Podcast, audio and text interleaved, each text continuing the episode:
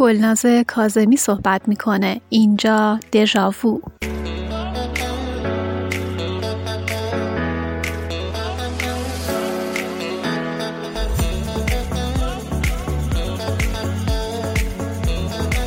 سلام، به اپیزود 5 از دژاوو خوش اومدید.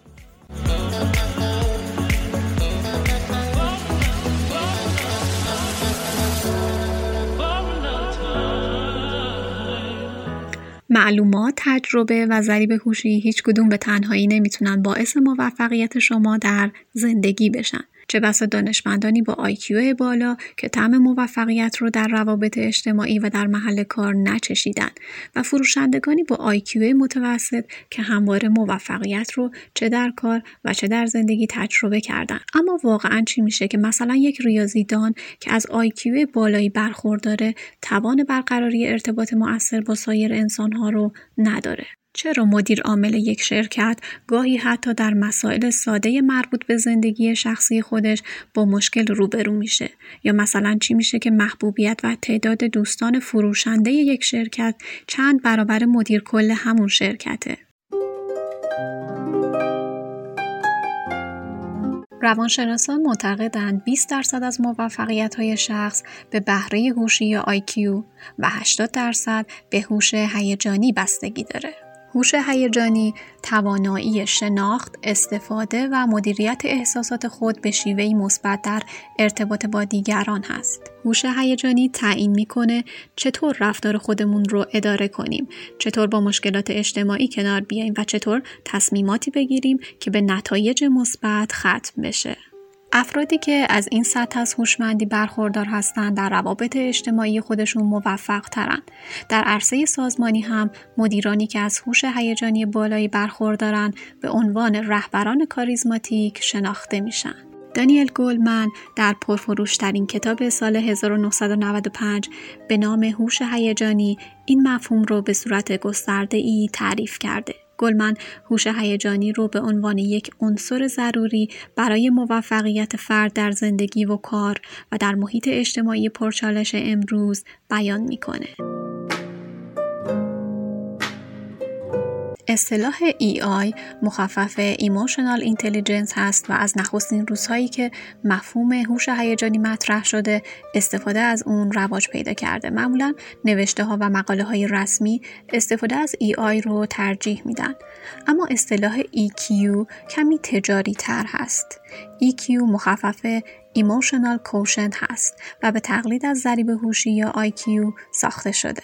وقتی EI به کار میبریم منظورمون هوش هیجانی به شکل کیفیه، اما اگه EQ استفاده کنیم قاعدتاً منظورمون این هست که هوش هیجانی رو به شکل یک شاخص عددی مد نظر داریم. پژوهشگران معتقدند که IQ در ژنتیک ریشه داره، اما EQ یا EI به آموزش نیازمنده و میشه اون رو از طریق یادگیری افزایش داد. ما برای پذیرفته شدن در دانشگاه و موفقیت در تحصیلاتمون به IQ نیازمندیم، ولی برای موفقیت در زندگی فردی و شغلی و بهبود روابط اجتماعیمون به هوش هیجانی نیازمندیم.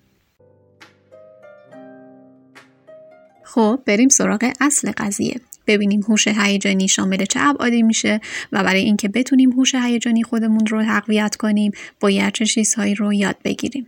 ابعاد هوش هیجانی از نظر گلمن شامل 4 مهارت هست که بعداً هم یک بعد به اون اضافه شد. به این صورت: 1. آگاهی از خود یا خودآگاهی (self awareness)، 2. خودکنترلی یا مدیریت خود (self regulation)، 3.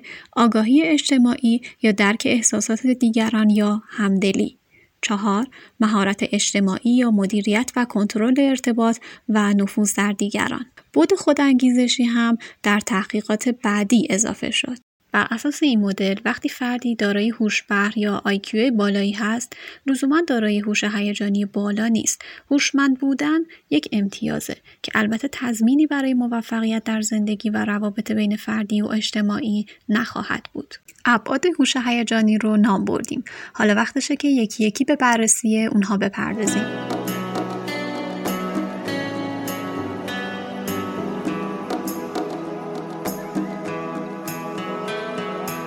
اولین بودی که اسپرده شد خودآگاهی بود. خودآگاهی محور اصلی هوش هیجانیه. تعریفی که گولمن برای خودآگاهی در نظر گرفته به این صورته: درک عمیق و روشن از احساسات و هیجانات، نقاط ضعف و قوت، نیازها و تمایلات خود. افرادی که هوش هیجانی اونها از منظر خودآگاهی بالاتره، مهارت بیشتری در هدایت و کنترل وقایع زندگی از خودشون نشون میدن. اونها در کارهای خودشون دقیق هستن، امیدواریشون غیر واقع بینانه نیست و مسئولیتی رو قبول میکنن که در حد توان اونهاست. همچنین این افراد با خود و دیگران صادق هستند و خیلی خوب میدونن که هر نوع احساسی تا چه اندازه بر اونها و اطرافیانشون تأثیر میگذاره. خود کنترلی یا کنترل هیجانات. کنترل هیجانات به شیوهی مناسب مهارتیه که به دنبال خودآگاهی ایجاد میشه. اشخاص کارآمد در این حیطه بهتر میتونن از هیجانات منفی مثل ناامیدی، اضطراب و تحریک پذیری رهایی پیدا کنن و در فراز و نشیب‌های زندگی کمتر با مشکل مواجه میشن و یا در صورت بروز مشکل به سرعت میتونن از موقعیت مشکل‌زا و ناراحت کننده به شرایط مطلوب برگردن. برعکس، افرادی که در این حیطه ضعیف هستن همواره درگیر احساسات درمانده کننده هستند.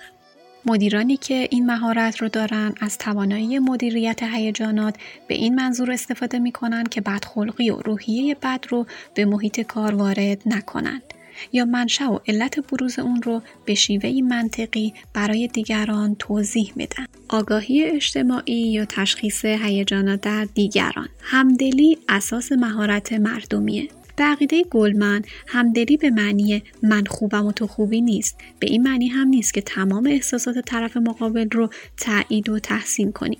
همدلی بیشتر به معنی تأمل و ملاحظه احساسات دیگرانه.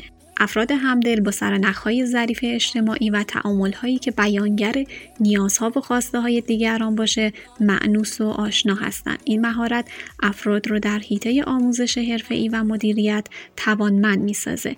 این مؤلفه با احساس مسئولیت در قبال دیگران نسبت بیشتری داره.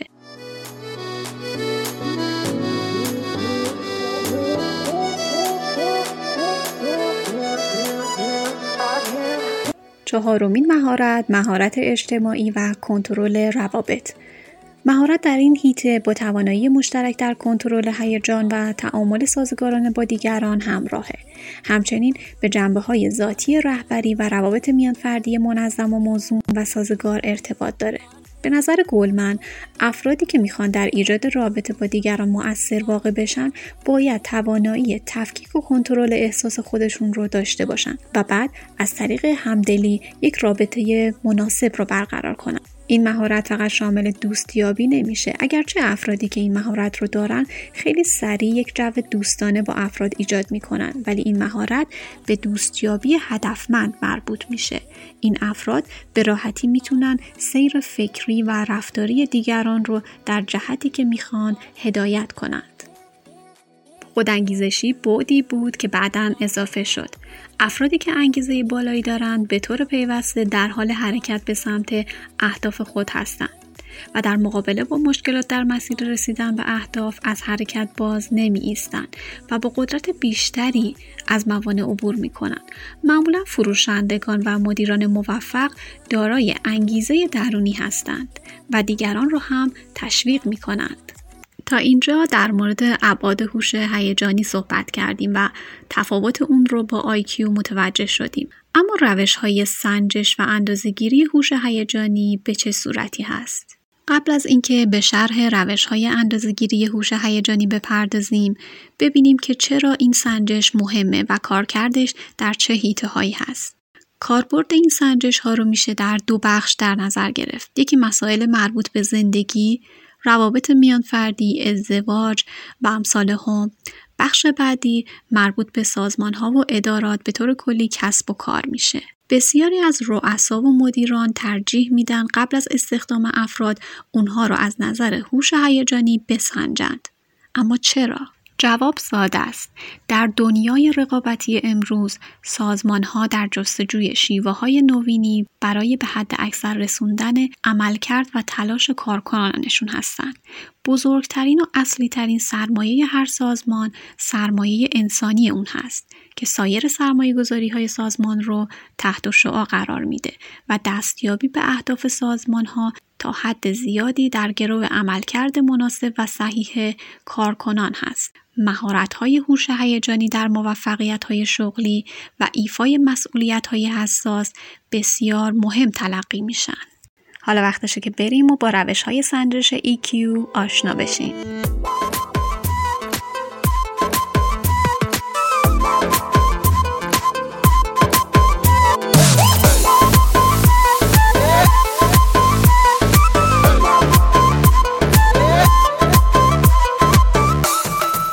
اولین روش، خودسنجی، سلف ریپورت. در آزمون‌های خودسنجی از فرد می‌خوان تا یک مجموعه از عبارات مختلف رو بخونه و بیان کنه که هر یک از این عبارات‌ها تا چه میزان ویژگی‌های اون رو توصیف می‌کنه یا اون تا چه حد با اون عبارات موافقه. در حقیقت میزان موفقیت آزمون‌های خودسنجی وابسته به میزان خودشناسی فرده. آزمون هوش هیجانی بارون یکی از همین آزمون هاست که در پایان این بخش اونو معرفی میکنم. روش دوم هست آزمون عملکرد، پرفورمنس تست. در این روش مسائل و چالش هایی مطرح میشه و فرد میبایست به حل اونها بپردازه. در اینجا سرعت حل مسئله و صحت راه حل هایی که برای این مسائل ارائه کرده اندازه گیری میشه. در این روش هدف اینه که ظرفیت واقعی فرد برای انجام تکالیف و وظایف خاص رو به کمیت تبدیل کنن و با اعداد و ارقام اون رو نشون بدن که این روش در سازمان‌ها و جهت استخدام افراد متقاضی بسیار کاربرد داره. سومین روش، مشاهده، observation، که این هم در فضای کسب و کار و در سازمان‌ها صورت می‌گیره. این روش به نام بازخورد 360 درجه شهرت داره.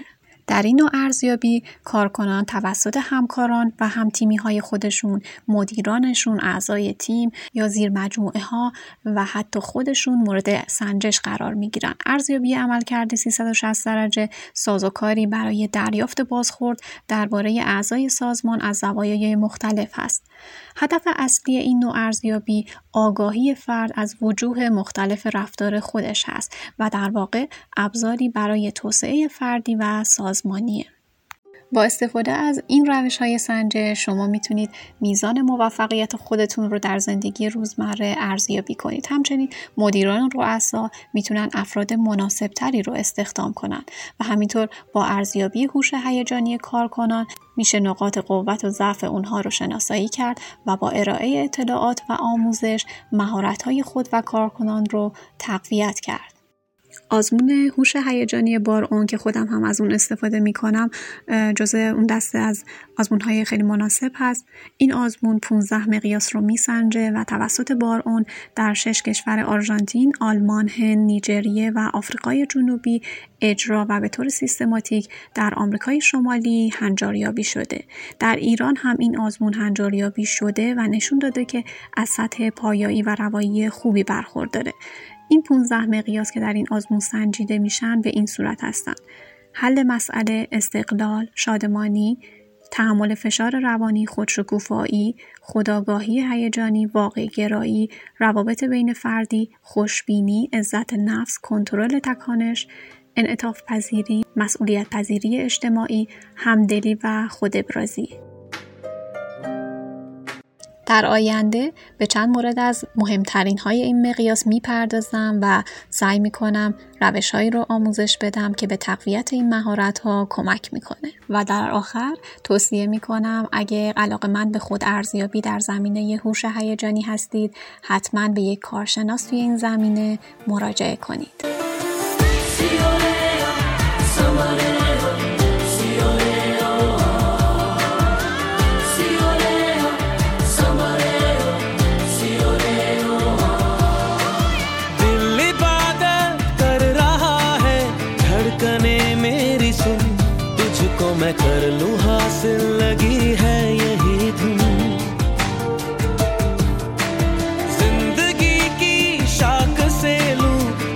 हंसी पल में चुन तुझको मैं कर लूं हासिल, लगी है यही धुन।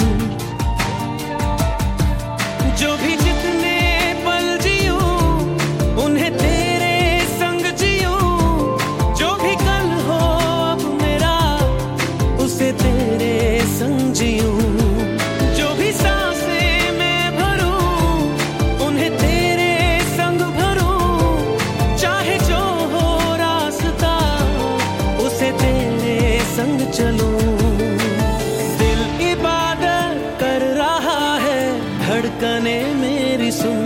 तुझको मैं कर लूं हासिल, लगी है यही धुन।